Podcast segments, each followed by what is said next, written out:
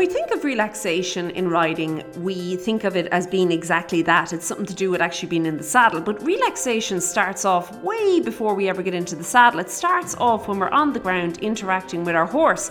And that actually sets the tone for the whole ride. And we're going to talk about setting a better tone today.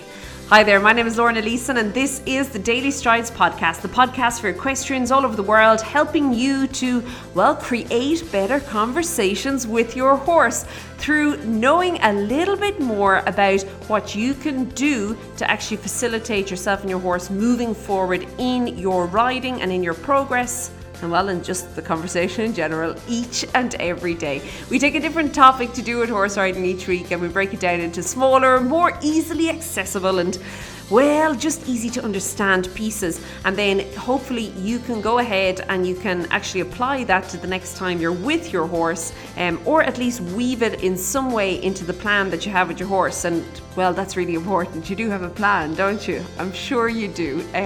Okay, there's something really exciting happening tomorrow. So as you're listening to this, if you're listening to this on the day it comes out, it is the 6th of August 2018. Tomorrow's the 7th of August. And we are having a live training webinar, whatever you want to call it, all about relaxation and how you can get more of it in your riding and just understanding it all, the ins and outs of it. I would love for you to join me. It's absolutely free. It is going to be awesome. This is actually a training that I have sold in the past. It is good. It is really good. And I know you're going to enjoy it. So you can find out more. You can register for that over at stridesforsuccess.com/webinar.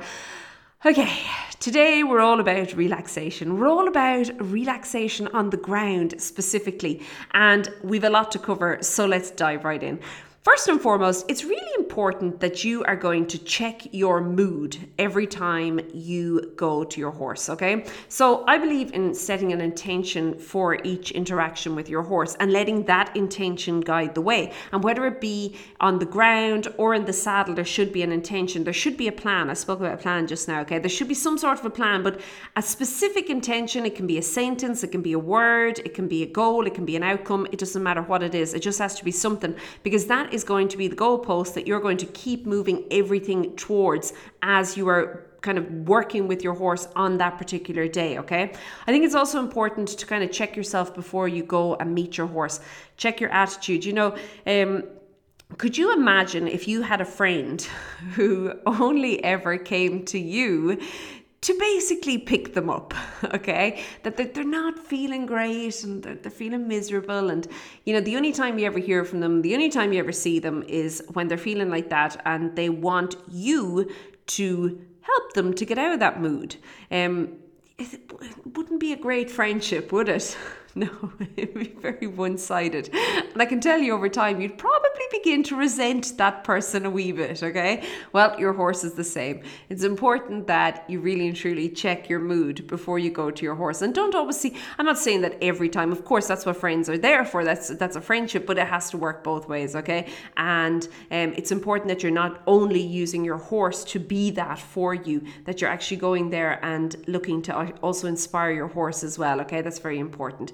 It's also important to be open to things not going exactly to plan. You know, very often we'll set an intention, we have this kind of plan in our head, and then horses have a great way of, you know, throwing a spanner in the works, and we have to reassess things.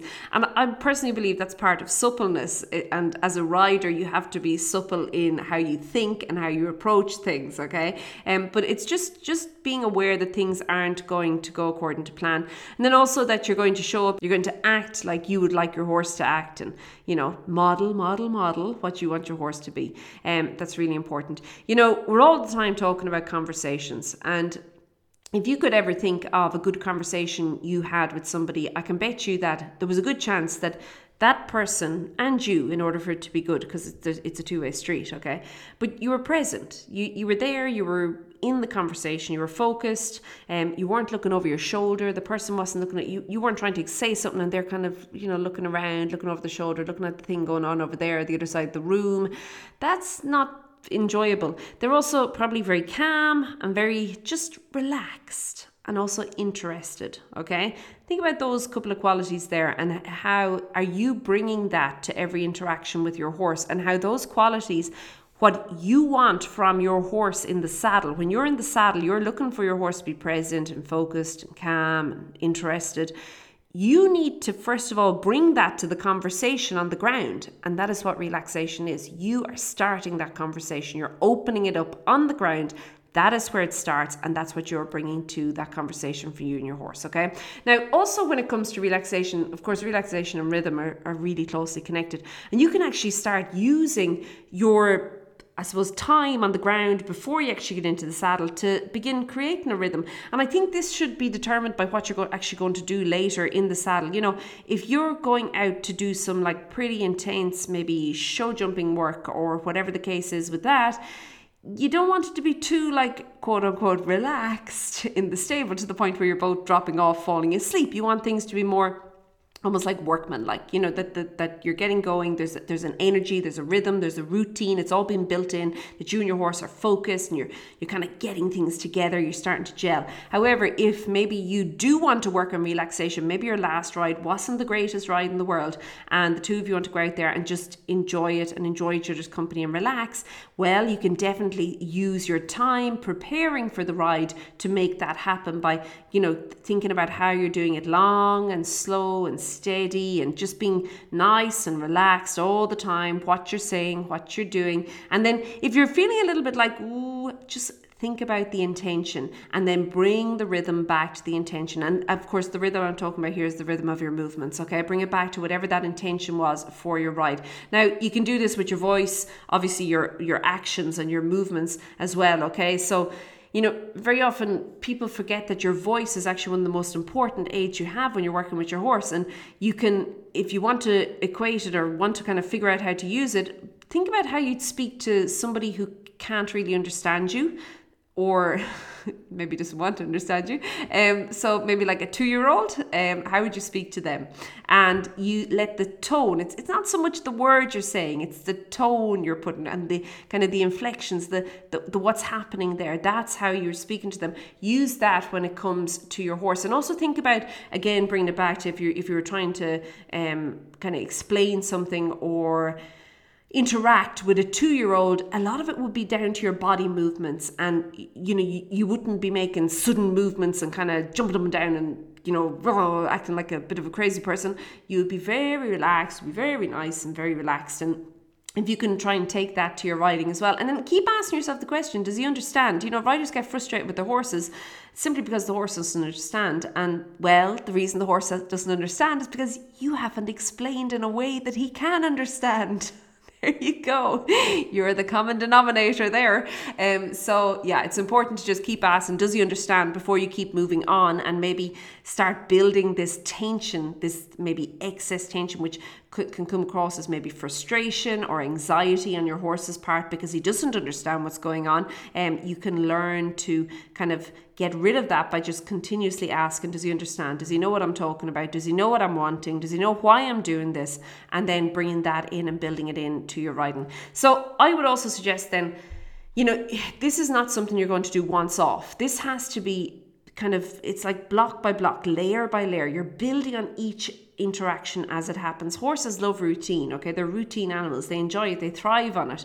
So if you can start to build this in, now, does it mean that all your routines have to be the same? No, have different routines for different things. So taking it back to the two examples we had earlier, the one where you're going out jumping and the one where you're going out to relax. You could have two very different looking routines, but you're getting the same things covered, but the routines are different. And that helps to set both yourself and your horse up into this mindset of what's going to happen. And it starts the relaxation. That's where it starts from. Everybody is a little bit more confident in what's coming because of what has built on it. And of course, that is the building, okay? Now, if you find that there's a little bit of maybe anxiety or any sort of excess tension showing up, go back a couple of steps. There's nothing wrong with going back. And just think about all the time the baseline being relaxation. So almost resetting that, trying to hit the reset button. And this is also something that over time, as you and your horse build a stronger relationship, you'll be able to do that quicker each time. You'll be able to hit the reset button to bring things back down. You'll understand what works for your horse and be able to bring it back. And just keep in mind that, again, horses enjoy routine, and you really do. Like anything with horses, there's two elements that are required, and that is time and consistency. You have to, there's no getting around it, okay? You have to put both in order to get any sort of a desired result when you're moving forward with your horse, okay? So I mentioned there a little bit earlier about setting the tone for what was coming in the ride. And I think that's really important. You know, just like you would put on maybe a uniform going to work, or if you, again, think about it as a child going to school has a uniform that they put on that kind of gets them into that mind frame, okay, or mindset. I'm going to school now, I have to work. You know, there's a certain thing going to happen there, okay? Whereas when they come home and they maybe change into their normal clothes, or even their, you know, I don't know if other people have this. We have like the farm clothes. For Joseph, because oh goodness, but yes, we have like the farm clothes, and when he's in those, he can do what he wants. He can knock himself out. It's fine, okay. But think about trying to maybe build the same in for your horse and for you as well. So it could be something as simple as putting on maybe your gaiters, or with your horse putting on a certain set of boots, using maybe a certain equipment or different equipment. It could be different places. So I would always suggest that when people are working with younger horses or with new horses, not having the place where the horse is turned out and can relax being the same place that they're actually worked, having two different places that the horse recognizes. This is different. When I'm in this place, this happens, and when I'm in that place, the other thing happens, okay? Later, again, as you and your horse and your relationship builds and the trust builds and you can communicate more effectively, that can all change. But yeah, it's important to be able to, I suppose, set the two of you up as much as possible with whatever you're doing at that point to prepare for the ride in order to bring it across to the ride. Okay, I'm going to leave it at that for today. I would love for you, if you're interested at all in kind of moving your riding forward, to join me tomorrow for the free webinar. As I said, it is going to be all about relaxation, and specifically kind of, I think there's a lot of misunderstandings when it comes to relaxation, particularly in that people think it's something to do with, you know, how laid back things are, but that's not really what relaxation is at all when it comes to riding. And we were going to be chatting about all that tomorrow. So you can find out more and you can get yourself registered over at stridesforsuccess.com/webinar. I can't wait to chat to you then. It is live. So yeah, we will be chatting. Okay, have a great one. Keep well. I'll chat to you soon. Be good. Bye.